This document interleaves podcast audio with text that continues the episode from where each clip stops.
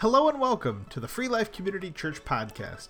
My name is John DeLille, and I'm the communications guy at Free Life Community Church in Terre Haute, Indiana. Each week, Senior Pastor Dan Willis brings a rich, detailed, and relevant message grounded in Scripture, which is recorded on Sunday mornings and made available for you right here. You can find more messages at freelifecc.com or in the Google Play and iTunes podcast app. Hey, if you've benefited from listening to these messages, we ask that you try to help us out. You can help us out in two different ways. First, you can give us a rating in the App Store that you use. Secondly, share this podcast with a family member, a friend, or a colleague. This really does help us to get these messages into the hands of the people who can really benefit from them. All right, without further ado, here's Senior Pastor Dan Willis. You know, friends, uh, I'm forever uh, saying the wrong thing. Anybody doing that besides me?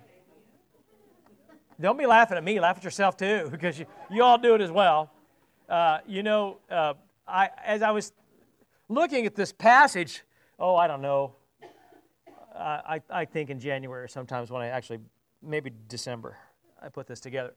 And uh, when I was doing that, uh, it was interesting to me that I automatically thought, well, you know, what am I going to say about this particular part of it when he's talking about the tongue? I mean, you know, there's only one thing to say about it. We know what it means, and and then I began to read between the lines. And it dawned on me that I wasn't getting the depth of what James was trying to say. And so I said, Lord, you better, you better explain this to me because I, I don't think I've gotten it all the way. Have you ever done that when you read the scripture? Thinking, God, maybe you better explain this a little deeper to me because I think there's more here than I always thought. How many of you read the scripture and find deeper things than you did last time? Even if it's something you read over and over again, yeah? God's forever teaching us and taking us into deeper things, isn't He? This particular message, Life Lessons from James, controlling the powerful tongue. That's hard to do, isn't it? I mean, there's lots of times that there's something you want to say, but you're like, mm, eh, how, how many of you have ever done this? Mm, mm. Yeah. And then immediately, then you say it anyhow. Right? Who's done that before? Yep. And then you're like, shouldn't have done that, right? You know? And then there's those times that you meant to say something and it didn't come out right. Or you meant you said something that you meant to say, but you're sorry you did it immediately. Or there's those times that you said something and someone gets offended or flips out and you're like, ah, that's not what I said. And then they repeat back what you said and you're like, that's what I said, but that's not what I meant. Right? That happens enough, doesn't it? my brother-in-law and I were talking a number of years ago, and I didn't, I didn't know my brothers-in-law very well. I hadn't spent a lot of time with them, and to be quite honest with you, they, they came from a different world than I did. And so uh, I, you know, I, I just happened to marry their, their sister, you know. And uh, anybody in that situation, we just married into this family, and you don't understand the family you married into. Anybody? I'm the only one, right? Yeah. yeah well, maybe your family's here and you're afraid to tell them. But anyway, so, you know, so I, we, we, were sitting down, we were talking, and, and he said, he asked me, well, how well do you know, uh, you know, the, my other brother? And I said, Well, better than you. And he said, uh, I don't think so, but I grew up with him. Blah, blah, blah, blah, blah. And I'm like, No, no, no, no, no, no, no. I mean, I know him better than I know you.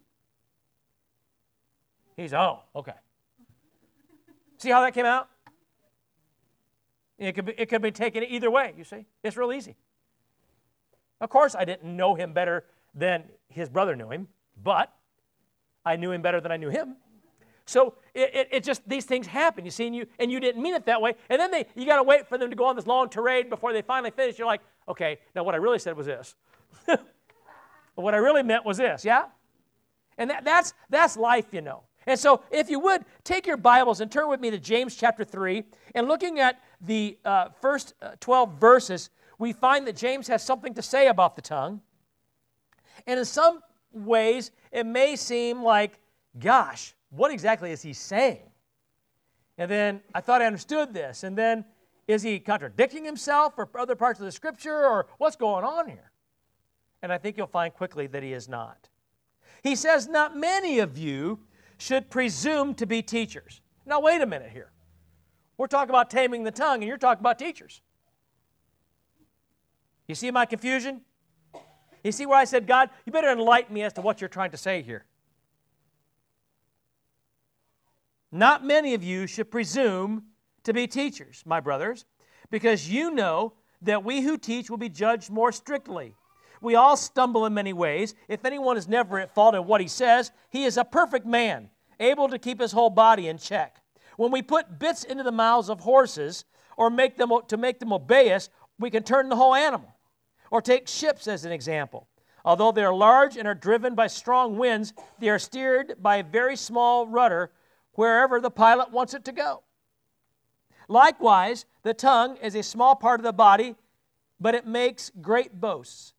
Consider what a great forest is set on fire by a small spark. The tongue also is a fire, a world of evil among the parts of the body. It corrupts the whole person, sets the whole course of his life on fire, and is itself, get this, set on fire by hell. Now, we're going to have to come back to that one.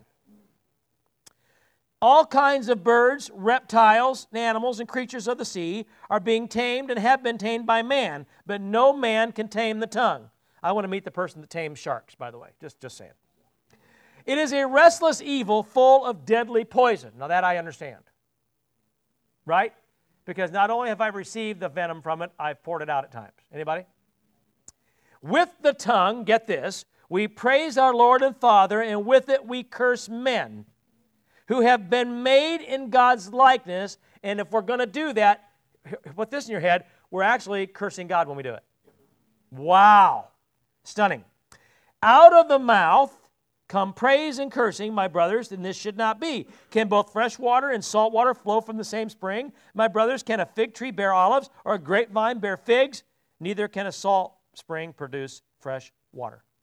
Now, some animals are very small but quite dangerous.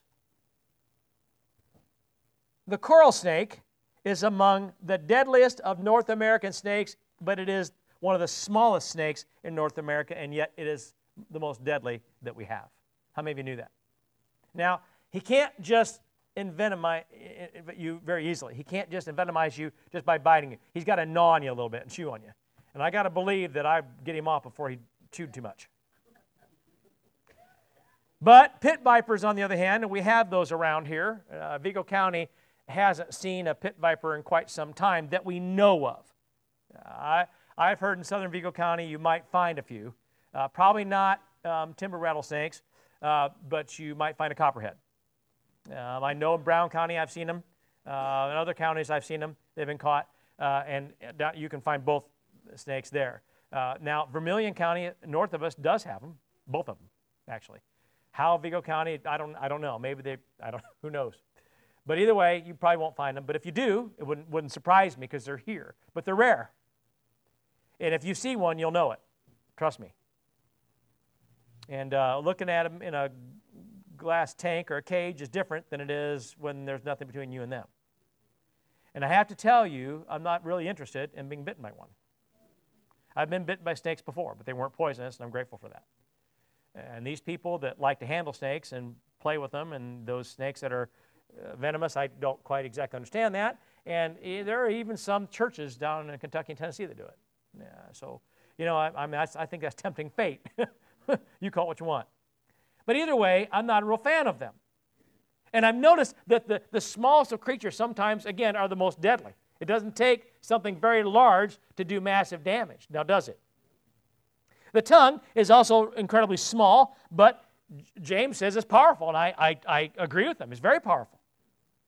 In fact, when we talk about the organs and parts of our body, the tongue isn't one that we necessarily think of as being completely necessary for life, although some people would just absolutely die if they couldn't talk. That's a joke, and then it isn't. yeah? You probably know somebody that would just about kill them if they couldn't talk. But anyway, uh, but the reason that we don't think of it as necessary for life is because it isn't. You can live without being able to speak. Did you know that? And there are, there are people, unfortunately, that do. Yeah? Okay? And yet we use this particular organ just as much and often as any other part of our bodies. It's, it's also the one that seems to get us into the trouble the most. And I began to think about that, and I thought, well, how important is it to control the tongue? Well, first, we have to understand what James is talking about. Because at first glance, it's not that simple.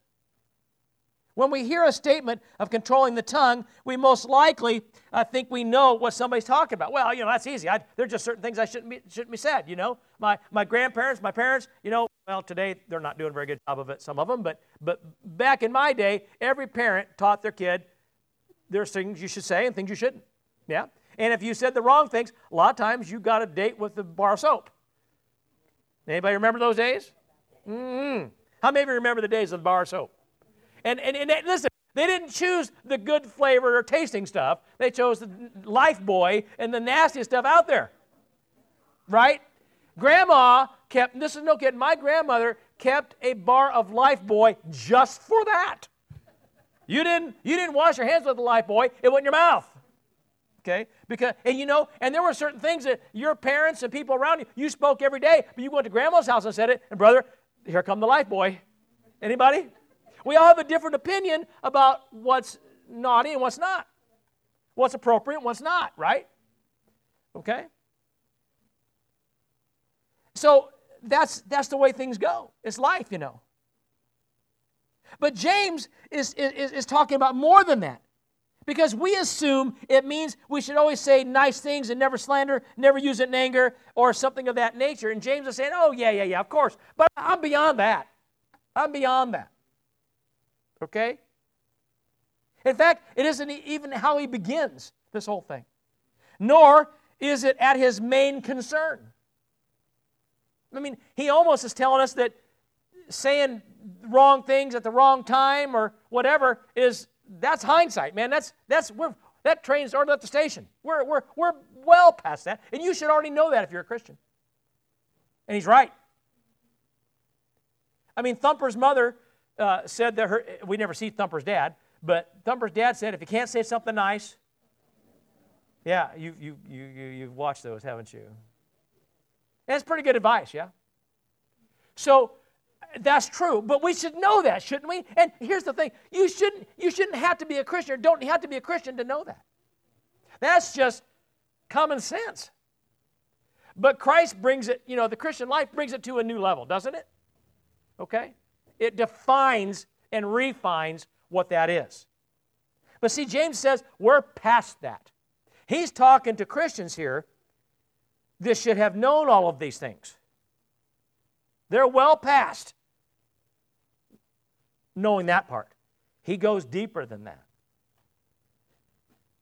Because even though all these things are true, the Bible tells us there's more. In fact, we need to find out what James is saying. In fact, he starts out by saying this not everybody should teach. You're like, good, because I'm not a teacher. How many of you thought that? Well, I don't have to worry about this. I can bypass this scripture because I'm not teaching. Come on, who said who thought it? Maybe some of you thought it. I'm off the hook. no, you're not. You're not off the hook. And you know I'm not going to let you off the hook, don't you? Why? Because God doesn't. And it's, it's real clear here. So I begin to think, okay, so what does this mean? Because I know somebody's going to say, but I'm not teaching. The fact is, you are teaching. Every one of you. And if you aren't, you should be. Okay? Basically, as important as teaching the truth is, James is saying that because it involves the use of the tongue, teaching can lead to sin. Why? Because the tongue is always teaching, good or bad, right or wrong, it always is. Isn't it? Hello? Wasn't sure you were still here. Right or wrong, good or bad, the tongue is always teaching, isn't it? Have you ever uh, had something you wanted to tell somebody and there's little ones around, and so you had to send them to the other room or cover their ears or whisper so nobody, yeah? Maybe we shouldn't be saying it at all then. I don't know, just a thought. But it's always teaching, isn't it? And sometimes out of emotion, you blah, blah, blah, blah, blah, and, and you forgot the little one was there, and before you know it, you taught him something. That you had a temper, for, for one. Number two, that you can't keep your mouth shut. And number three, there's certain things that you told them they can't say, but you can. Did you teach them that? Come on, friends. Did you teach them that? Yes, you did. You know why? Because I've done it. And I'm not the only one in here who's done it. Okay? I know that because that's who we are. You see, the new Jewish Christians wanted to be teachers and examples to others who were either new in the faith or seeking understanding. They thought that was a big deal. Since they had known the law their whole lives and all they did was convert to Christianity, they thought, well, we already know the whole basis of what Christ is here for anyway, so we can be teachers to people. And uh, Paul said, no, no, no, no, you can't. And James says, no, you can't. We find in, in uh, Romans 2 and 1 Timothy 1 that uh, these, matter of fact, I can read it to you. It says, If you hear the name Jew and rely upon the law and boast in God, and you know His will and approve the things that are essential, being instructed out of the law, and are confident that you yourself are a guide to the blind, a light to those who are in darkness, a corrector of the foolish, a teacher of the immature, having in the law the embodiment of knowledge of the truth. But the goal of our instruction is love from pure heart and a good conscience and sincere faith. For some men, straying from these things, have turned aside to fruitless discussion wanting to be teachers of the law, even though they do not understand either what they are saying or the matters about which they make confident assertions. Now, let me boil that down for you. And you're like, good, because that was an awful lot. There are two problems here. One, some of them wanted to teach for the wrong reasons, and some people do, yeah? want to teach for the wrong reasons. They like the status that it gave them. Some people like the idea that they might have more knowledge of some things than other people do. Of course, you don't know anybody like that, do you? And so it puts them into this position of authority and understanding. When we know something that others don't, we walk around like, hmm, After all, none of us wants to be the one who's new at something, and certainly no one wants to be the one who doesn't know what to do or have understanding of whatever it is we're involved in. Nobody likes to be the newbie on the block that doesn't know. It's like, what am I late to the party? Then you got to be filled in, and the same person is going to tell the same thing like four or five times over because somebody's always late to the party. Suppose you start a new job. You aren't very proficient typically because you don't know the procedures and maybe the equipment is new to you and you certainly don't know how your company operates. Now, you might have experience in that particular job somewhere else, but let's face it, everybody's different. Yeah? We've all been there. And you get excited to start a new job, but you know you're not going to be real efficient from the beginning, and they probably know that and they give you time to get there. Yeah? You would think. Okay? So, say you have a, a little time uh, there and your, new employer's beginning to allow you to uh, get plugged in, and, but, but you still don't know what you're doing, and so you have to ask for help. Help from those who've been around for a while. And all the time this is happening, you wish you knew more and can't wait until you do because you'll fit in better when you know more. Feel like you're pulling your weight, like you don't have to ask for help. And guess what? Everybody wants to be the person that's been there a while. And we sometimes in, uh, embellish a little bit. Well, how long you been over at so and so? Oh, you know, and you always add a few weeks or months. Because nobody wants to be new at something. It's weird, but it's true. You see, this is just life. The new Jewish Christians were the same way. So they went back to the law that they thought they knew, and they tried to be a veteran Christian rather than one who was learning the ins and outs of Christianity. They, they understood the law, but they didn't know how to apply it, and they didn't have the right heart to do it. The new heart they just got, see? And Jesus knew it from the beginning, but they didn't. But they thought they did. And guess what? The disciples thought the same thing when Jesus started teaching them, didn't they? And you know, I don't know about you, but I got to think that maybe walking along with Jesus, you know, he just called you to be his disciple, you know, and so you're excited about being the one following him. You're out there doing your thing, you know, and then uh, and then you, he says something or whatever, and then you quote scripture to him. Probably not a good thing to do. My guess is he would have said, "Oh, well, wait a minute." Okay. You know, the enemy's good at quoting scripture to you too. He'll twist it, but he'll quote it. Yeah? Uh, tell you what, we'll come back to that. There's a second problem we have here. Because these people that were teaching didn't know what they were talking about. They were teaching wrong things. This is one of my biggest pet peeves because it stuns me how many people have opinions about things and yet they have no idea what they're talking about. It happens in life, happens in politics, happens in history, you name it. And yes, it happens in religion as well. And I'm going to come to an example of that, but I want to start. Uh, okay. So, a number of years ago, uh, we had uh, uh, an individual who was running for president, and, uh, and I did not support this individual at all. I mean, zero. I didn't support this person because this person, in my opinion, was a socialist, had wrong ideas, was very liberal in what he thought, and what he wanted to do, I thought would be bad for America. In fact, really couldn't even be done. Okay, now I don't think I need to tell you who that was. This individual came, or this individual kid who was, who couldn't have been more than about 19 years old, came to my doorstep and presumed to tell me about life.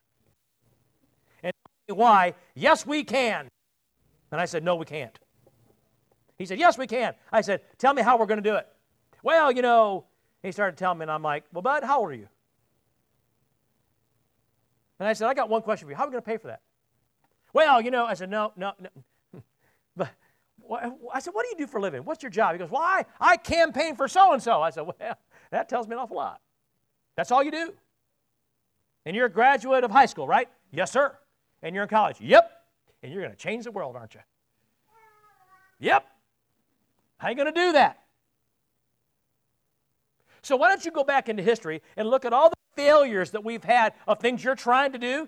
Because every single society in the history of mankind that tried to do this failed miserably.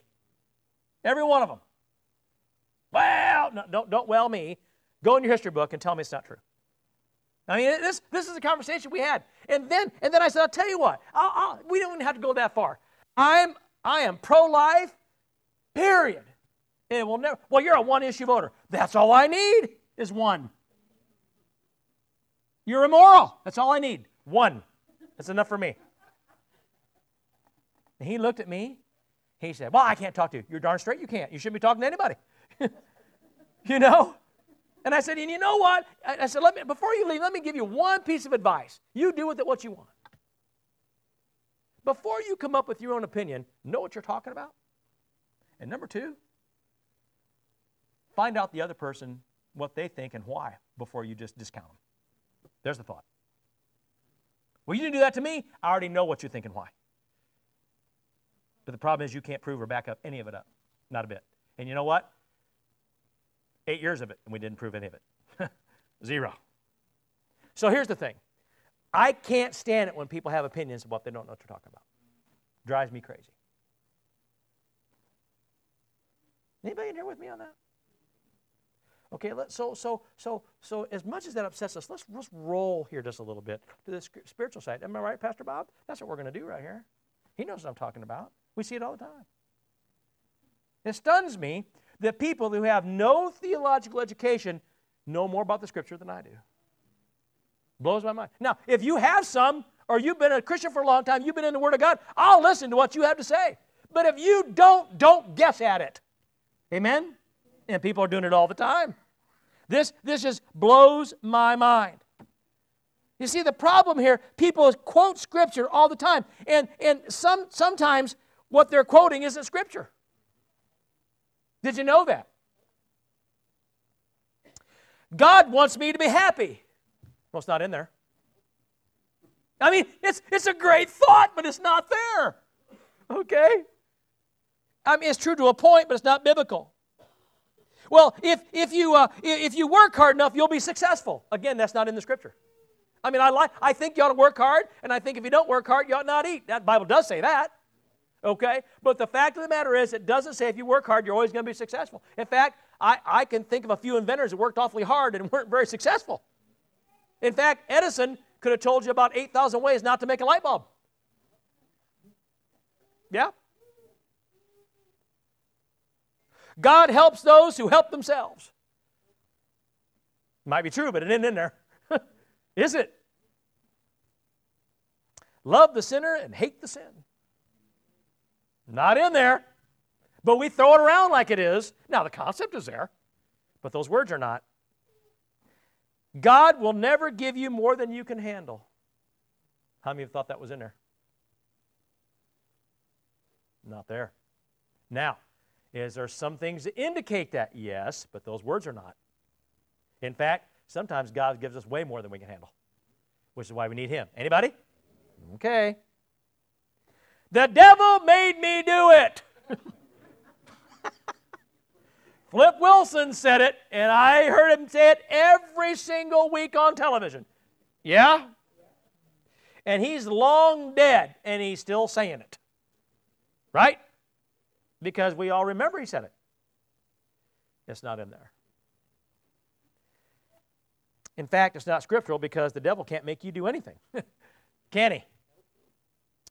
We're all God's children. Not in there. We are all God's creation, but we are not all God's children. In fact, you don't become God's child unless and until, well, you accept Christ, ask for his forgiveness, and then stop sinful activity and live for him. That's when you're a child. Yeah? Okay. Here's one that I don't know that we think of a lot. I'm sorry for your loss. Heaven must have needed another angel.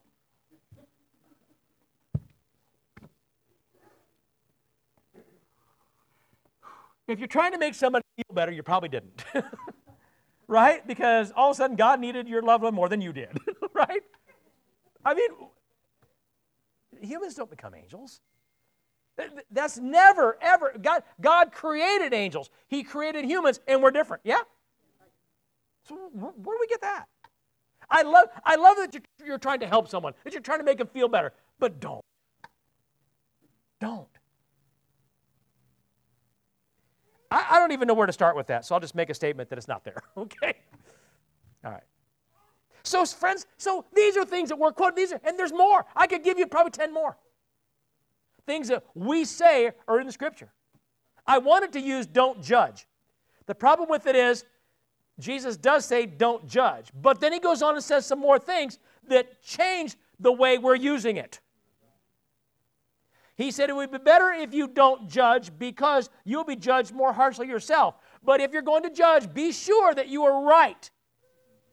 Okay? For it's easier to find, and pull the plank out of your own eye than the speck in your, in, of your, in your brother's. And then he goes on to say that you should judge believers in the church, but not unbelievers. You know why? Because only God can judge whether someone's going to heaven or not. We cannot but I can darn sure judge whether someone is involved in sinful activity or not. And so can you. In fact, you are required and commanded to do exactly that. In fact, the Bible says that when you see a brother sinful or doing sinful things, go to them and tell them that they're doing it. Yes or no? And if they don't listen, what should you do? Take another and go to them and tell them they're doing. it. Well, if you if you can't judge them, then how can you go tell them that? And then if they still don't listen, what should you do? Take the church elders to them and tell them that they're sinful. Yes or no? And then if they don't listen, what should you do? Throw them out. Did you hear me? Throw them out. Do you know that the world outside the walls of the church would blow a gasket if you said, throw somebody out of the church for any reason? and yet what's in there and what isn't. No, the see, society wants you to accept sinful behavior and not throw the evil brother out. And Paul even says it cast the evil brother out. We'd rather bring sinfulness in. And I think to a point you have to do that to start. But when they don't get with the program sometime and they're causing a problem in the church, out they go. So, you know, friends, if you want to get real about what it is, let's look at the scripture, and see what it says. But see, we're guessing. There are churches out there, I promise you, that if somebody ever said, you can't come back here anymore, they would flip out and say, How could you ever tell somebody they can't come back? If they're causing problems, throw them out. Throw them out. Not my words, his. Now, here's the other thing if, if, if the scriptures we're quoting really aren't there, is it possible that we sometimes wrongly interpret scripture as well? Do you think it's possible that we need to even list those things? Friends, people in the church are misquoting and misrepresenting Scripture so much that the world doesn't know what to believe anymore. How right am I? I will simply say that although God loves all of us, hear me now, even though God loves all of us, it doesn't mean He accepts all of us, nor all of our behavior. You're like, God accepts everyone. No, He doesn't. No, He doesn't. He doesn't accept disobedient sinners without a change of heart. In fact, they will be denied entry into heaven. Yes or no? So then he didn't accept them, did he? Well, God accepts the people how, who, how they are at the beginning when you don't know or didn't understand. But once you've been told and you refuse, different ballgame. Yes or no? Come on, yes or no? Okay. And God never accepts sinful activity no matter how much He loves us and no matter how we spin it. Period. Yes or no? So then, why is the church teaching that that's not true? Why is the church saying that God does accept sinful activity? You see, love sometimes says no, doesn't it? You see, not everybody, according to James, is qualified to teach. Now, this one is obvious, but Romans 12, Timothy 2, are very clear about it, and yet the scripture also says that all Christians should strive to become qualified to teach. And I know for a fact that some of you walked in the front door today and you never even gave a one thought about how you might be a teacher in the near future because you don't want to be. And yet God's called every single one of you to do just that. Every single one of you to do just that. He wants you to be qualified to teach so that when He calls you to do it, you can. And you know how you get qualified to teach?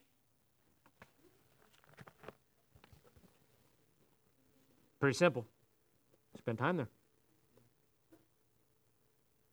Do I really need to come to Wednesday night, Sunday night? Yes, you do. Do I really need to come every time the doors are open? Yes, you do. Not a one of you is more busy than I am. Not a one of you is more busy than the other. Well, that, that might not be 100% correct. But the fact is, everybody has 24 hours, yeah? And every one of you will choose to use those 24 hours any way you choose. And the fact is, some of us need to spend a little more time in the service and in the Word than we do. Yes or no? And if you aren't doing it, are you qualifying yourself to teach? No. Are you called to teach? Well, you're not sure yet, but I'm going to show you that you are. I'm going to show you that you are. You know I would, right? Okay? In fact, if you look at 1 Peter 3:15 and Hebrews 5:12, it absolutely 100% says you should all be qualified to teach. Every one of you. I remember one time. this, this is hilarious. Okay. So whenever when I was in 8th grade, I was in the band, you know. And so and I was a trumpet player and and uh, and I played drums as well. And and uh, we okay. So whenever we would get a substitute teacher, kids like to do the unthinkable. Switch chairs and instruments with somebody else.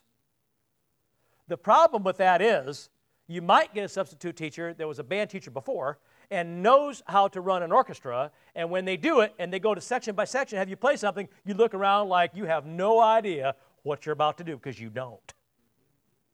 And that happened more times than I can count. And I remember this, this one kid's name was Dale Lesh. You don't know him. I know you don't. And did anybody know Dale Lesh? and Dale was a drummer, and he wasn't a really bright person, and he was always the person screwing around and horsing around. And, and, you, and if anybody probably had illegal substances on him, it was probably Dale. I didn't. I never saw it, but I could guess he probably did. And so, anyway, so uh, Dale, for whatever reason, left the drum set that he didn't play very well anyway, and he was sitting down with the French horn section. And when he was called upon playing, all he did, he had his hand in the horn like he's supposed to, and he turned around and looked at everybody, and we just fell out. Because there's no way Dale knows how to play this thing. And the teacher said, Son, have you had any lessons at all? He goes, Not really. you know, right? Unbelievable. And yet, this stuff happens, you know? Well, he, that kid couldn't even play the thing, let alone teach it. And God is not saying that you should know everything about the scripture either. You can, just like you can't know every instrument. I've known some people that could play just about anything they picked up. Did you? Boy, I'm jealous of that person. Yeah? But God has given each and every one of you a skill and an ability to learn. And you might not know everything about the scripture, but God wants you to know enough that you can teach what He wants you to teach. And it's interesting, He'll always ask you to teach somebody something you just learned. Because God knows. You see.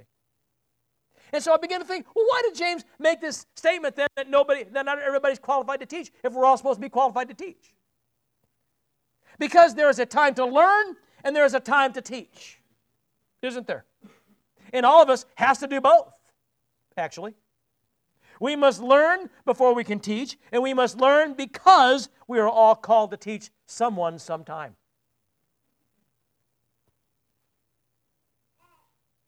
Isn't that interesting? There's a time to learn, there's a time to teach. Some people never get out of either one.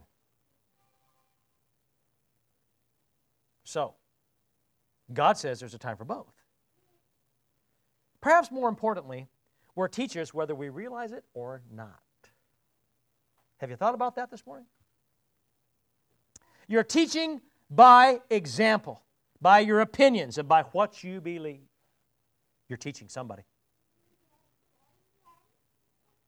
Again, there are a lot of well meaning Christians out there quoting scripture that isn't scripture and believing certain things that might seem right but aren't biblical. And guess what? We're teaching others to quote and believe wrongly as well when we do it. So if you turn around and say something like, well, God helps those who help themselves, or uh, love the sinner, hate the sin, or don't. It's not in there. And I've been guilty of the same thing. Out of the mouth comes the overflow of the heart. That's not exactly what it says. It's in there, but not exactly like that. And, but we've said it, yes or no. And, and, and the fact is, I'm gonna, we're, uh, we're going to come back to that one too. Okay? Here's the other thing, friends teachers receive a stricter judgment. And that's maybe why we don't want to teach. Yeah. Possibility, isn't it? False teaching doesn't necessarily make you a false teacher, but it could, couldn't it? Okay? I mean, I suspect that I have taught false things before, not knowing I've taught false things. That doesn't make me a false teacher. It makes me uninformed and need to be better. Okay? But here's the thing it would depend on how and why you are teaching falsely. And why do I ask that question? Well, it's simple.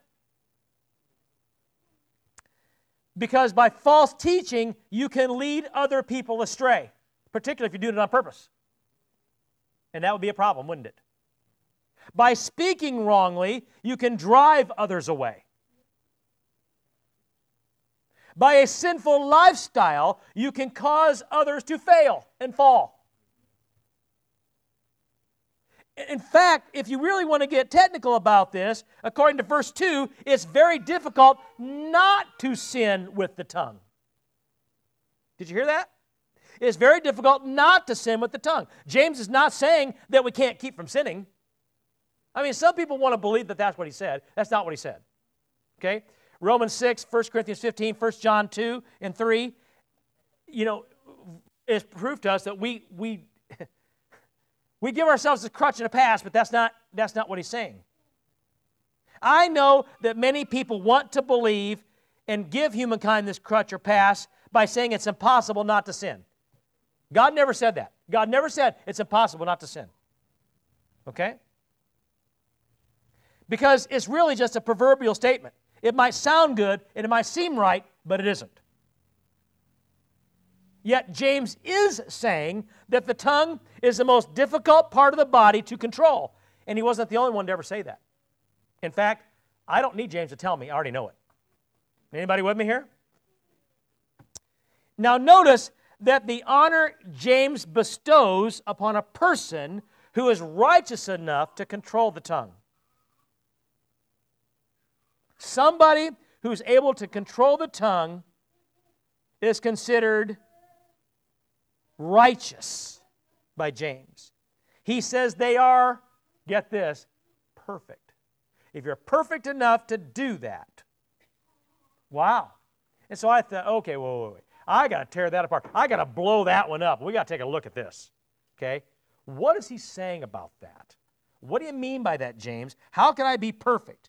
And what he means is that the person who's able to do this has perfected the ability to keep all parts of the body under the control of the one who is perfect.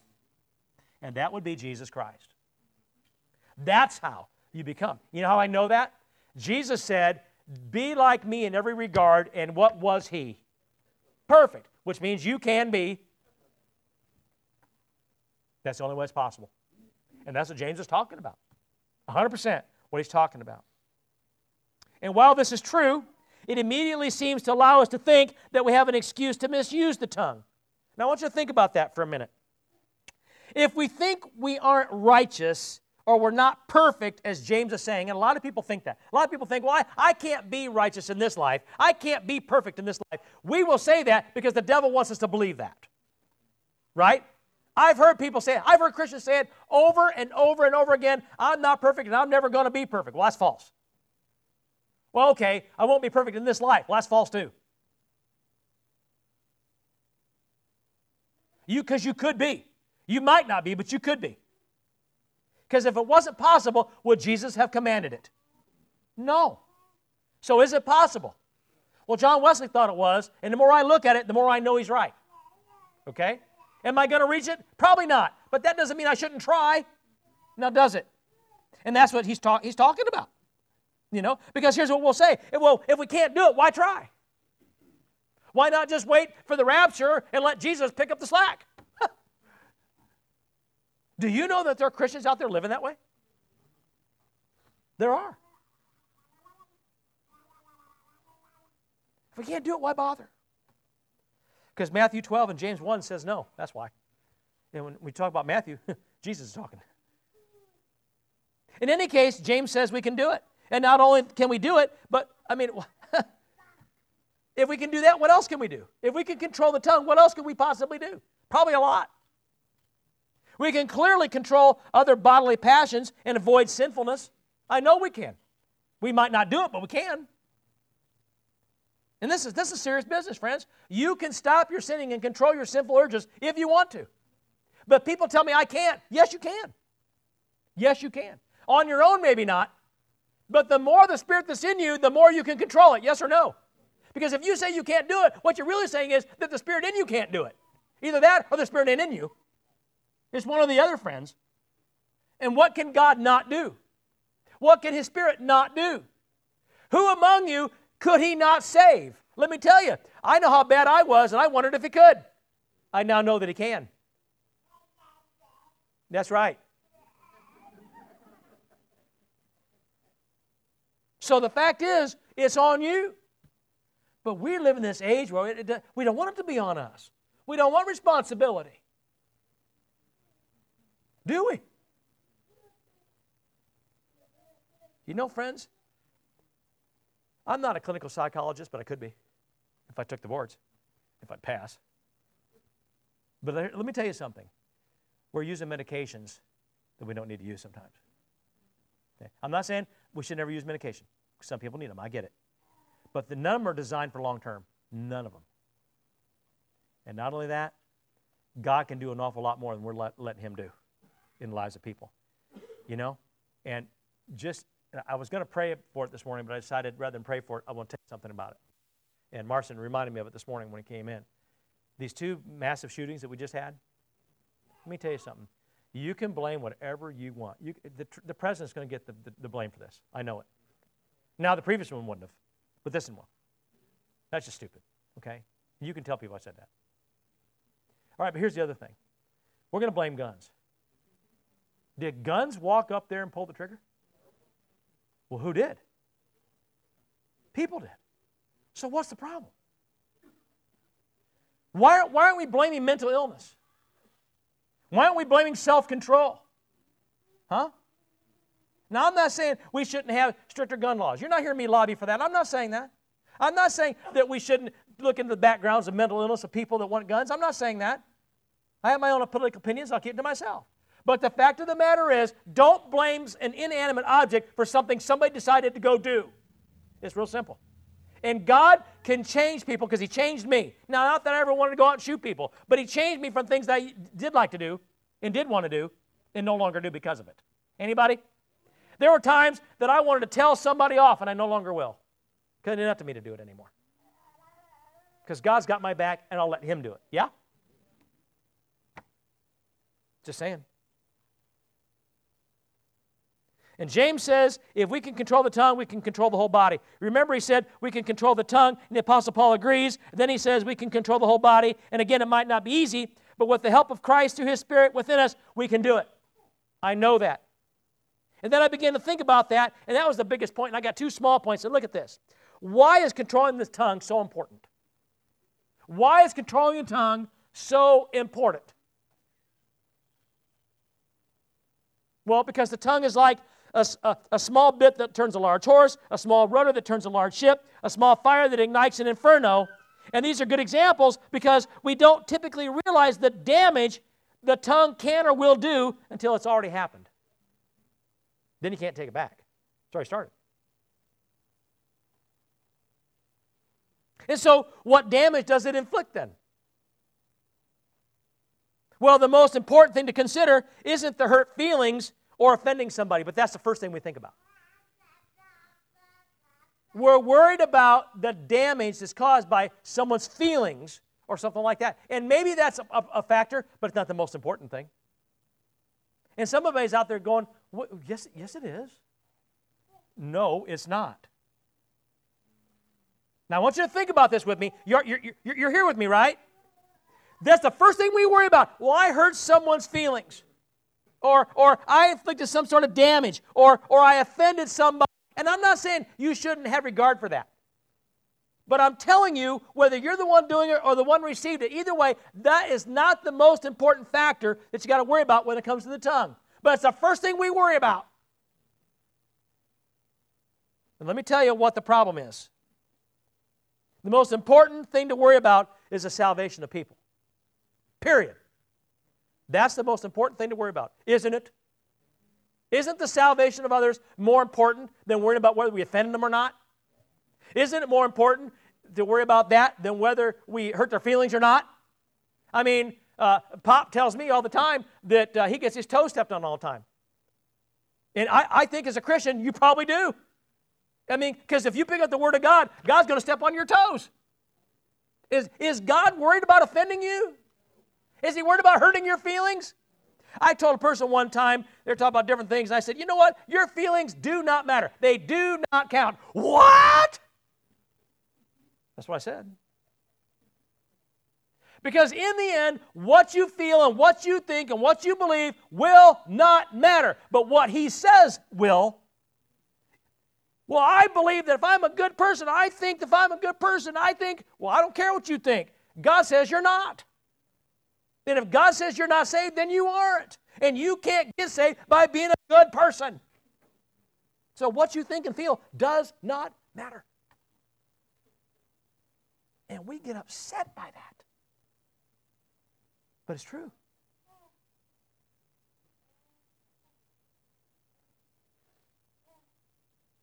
Here's the thing if the most important thing to worry about is the salvation of people,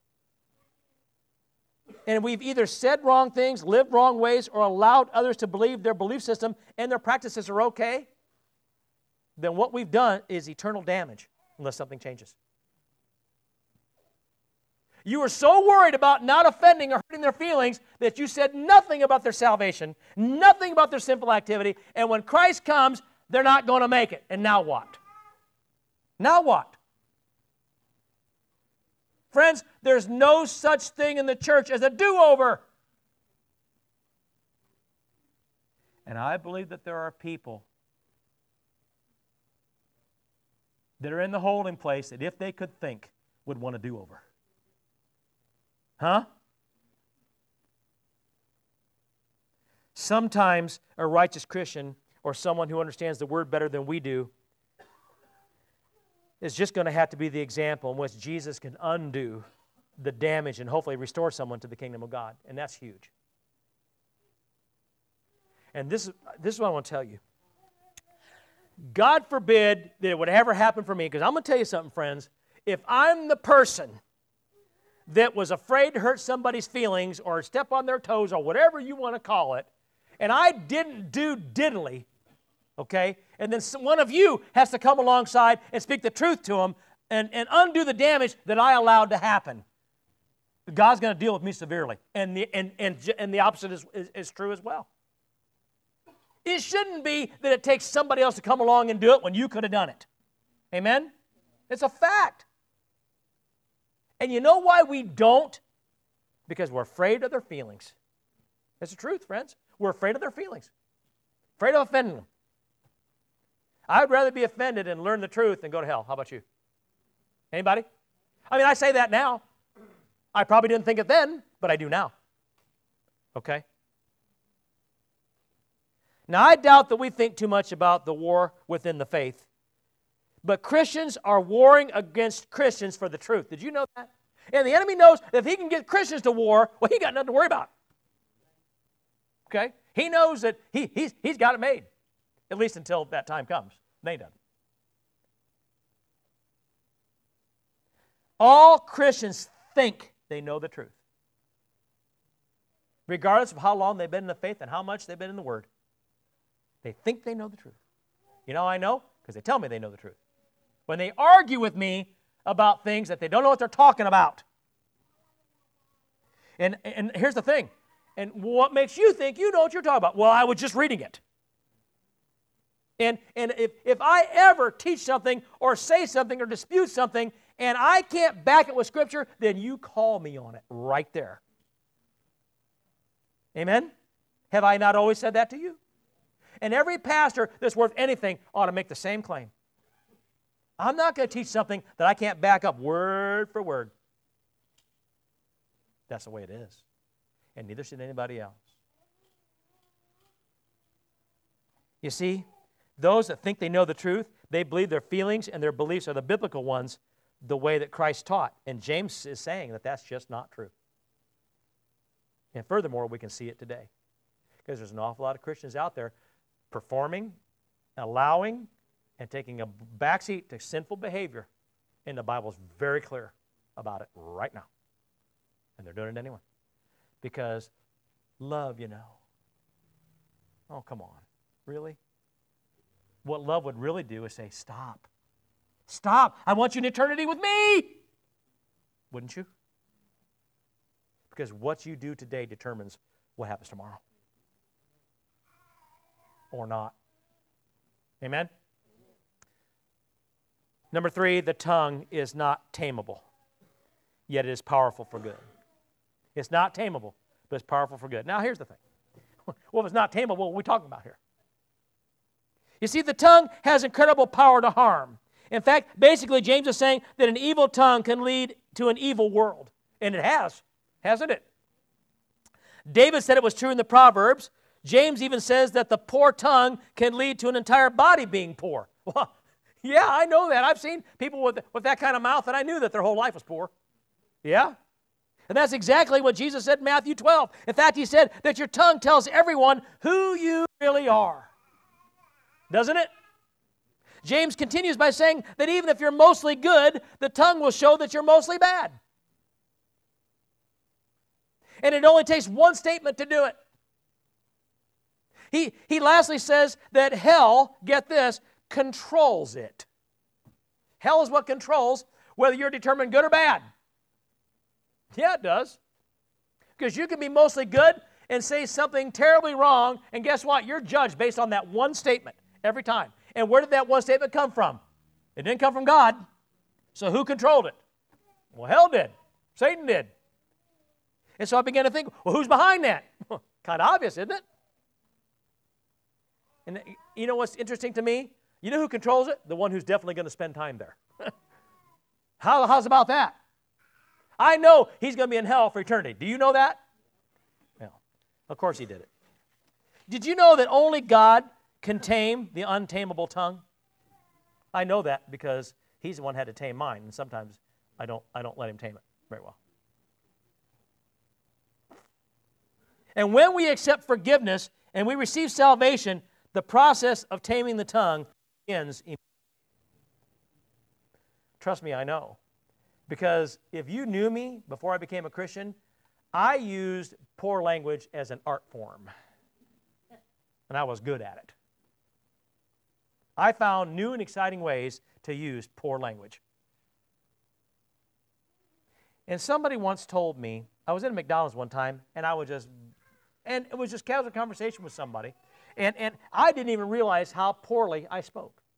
And this guy walked up to me and he said, he said, he said, let me ask you something. That's okay. And we he's talking both of us. He said, uh, you guys seem to be intelligent guys. Oh, I, I, th- I think we are. He said, did you know that uh, there, there's a family sitting over here uh, with some children, and you might not notice it, but they got up and left before they were finished because I'm pretty sure that the mother didn't care for the language you guys were using. And I didn't even notice them. And he said, You know, there, there's something I want you to do if you're an intelligent person. The next time you have a conversation, take every single one of those poor words out. And I assure you, two things are going to happen. You're going to say more with less, and your conversation will make much more sense, and you can say way more than you ever did before. Take them out. And you know, I did that. He was right. But you know what, friends, I found? You can try to do it on your own, but the problem here is that the process doesn't really begin until the heart is changed. That's what really changes it. Because people that don't have a heart change but try to clean up their mouth on their own, well, they slip once in a while. In fact, they slip a lot more than they want to, especially if you get them all excited. Okay? Yeah? Get them fired up and see what happens. Right? I sit there and smile at them I do it too. Okay? And I'm not saying that the heart hasn't been changed. What I'm saying is it doesn't need to be there. Okay? So when the heart is changed, it's more difficult for the tongue to continue in its evil ways. And when it says and does things that ought not to be said, it's usually at a time when we're angry, we're hurt, we're trying to hurt. Have you ever noticed that? It's almost always emotional when it happens, and usually at a very weak moment. And I've even said it myself. There, there are very few times I would ever lose control and say something like that, but it happened today. Anybody ever been there? Yeah. Remember the words of Christ in Luke 6:45. The mouth speaks what the heart is full of. Now that's not that's what the Bible actually says, not what the cliche was earlier, remember? Okay? And yet, it's totally inconsistent for Christians to misuse the tongue. It's totally inconsistent. The same tongue, James says, can praise God and then curse God in the same sentence. Because when you curse those that were made by God, that's exactly what you've done. And James says, well, this is absurd. It's like the same spring sending out fresh water and salty water at the same time, or a fig tree producing olives, and on and on. It just can't be done. And so I began to realize that good and evil, friends, cannot coexist. Good and evil cannot coexist. Now, once listen, I know we've been at this a, little, almost 50 minutes now, or whatever it is, John. Okay? And I know you're ready to be done. But I want you to hear me. Good and evil cannot coexist. Did you hear that? And you will find scripturally that I am 100% right. Good and evil cannot coexist. Paul says in 2 Corinthians 6:45 in the easy uh, reader's version, "You are not the same as those who don't believe." You hear me? So don't don't join yourselves to them. Good and evil do not belong together, neither can they exist together. Light and darkness cannot share the same room. Did you hear that? And yet, we see these bumper stickers out there that say coexist, and they're written from symbols depicting the world's religions. Now, when I first saw it, I thought, oh, that's nice. And then I began to realize what symbols were on it. And I began to realize at first glance that it seems logical and it seems right. It's, it's, I mean, it's, it's reasonable, isn't it? Maybe, but it's misguided. If there's only one true God, and if Jesus Christ is part of the Trinitarian true God, and if Jesus is an exact representation of the Father and the only true God, and no one comes to the Father, the one true God, except through Jesus Christ, then the other religions are false religions with false gods. Now, tell me where in here you can dispute that. So either your religion is based on this or something else. It's either here or it's something else. And that's why we cannot coexist. We're not going to in eternity. You understand that, right? You can't. Cannot be done. No, they cannot coexist. They won't in eternity, and they can't now, and neither can an evil tongue coexist with a righteous heart. It can't be done. Amen? And as our worship team comes, here's my question What is controlling the tongue? What is it? What is controlling the tongue? Is it you? Is it Satan? Or is it God? And every one of you better sit up in your pew and you better answer the question right now. Who is controlling your tongue? Is it you? Is it Satan? Or is it God? And you better make the decision because those are the only options you have. And if you really want to get real about it, if you really want the truth, and if you really want to boil it down to the lowest part, let me tell you this you only really have two choices because you aren't in the equation. Because something is influencing you. It's either God or it's Satan. When Christ returns, you will be either found in or out. Well, you're a legalist. No, I'm not. That's the truth in or out. There is no such thing as the middle of the road. Middle of the road is out. Jesus told the church at Philadelphia, I'm going to spit you out of my mouth. I wish you were the hot or cold, but as it is, you're untasteworthy. In or out. Who do you belong to? Who controls you? You tell it by what comes out of here every time.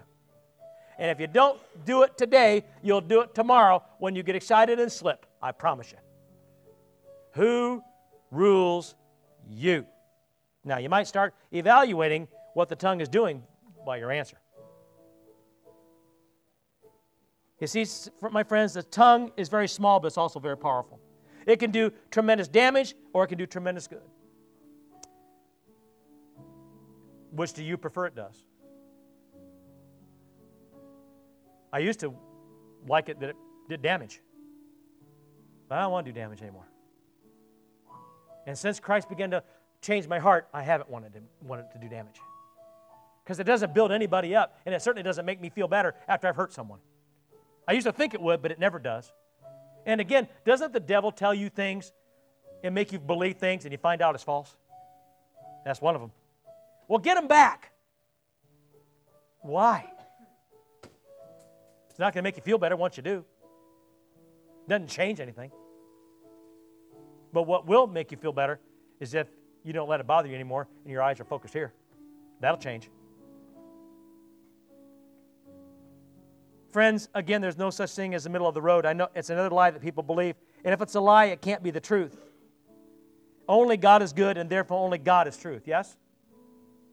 Joshua told the Israelites that they would have to choose whom they would serve, and they're going to do it that day. And I'm telling you the same thing. I'm, not, I'm no Joshua, but I'm telling you choose you this day who you're going to serve. Master, me and my house, we're going to serve the Lord.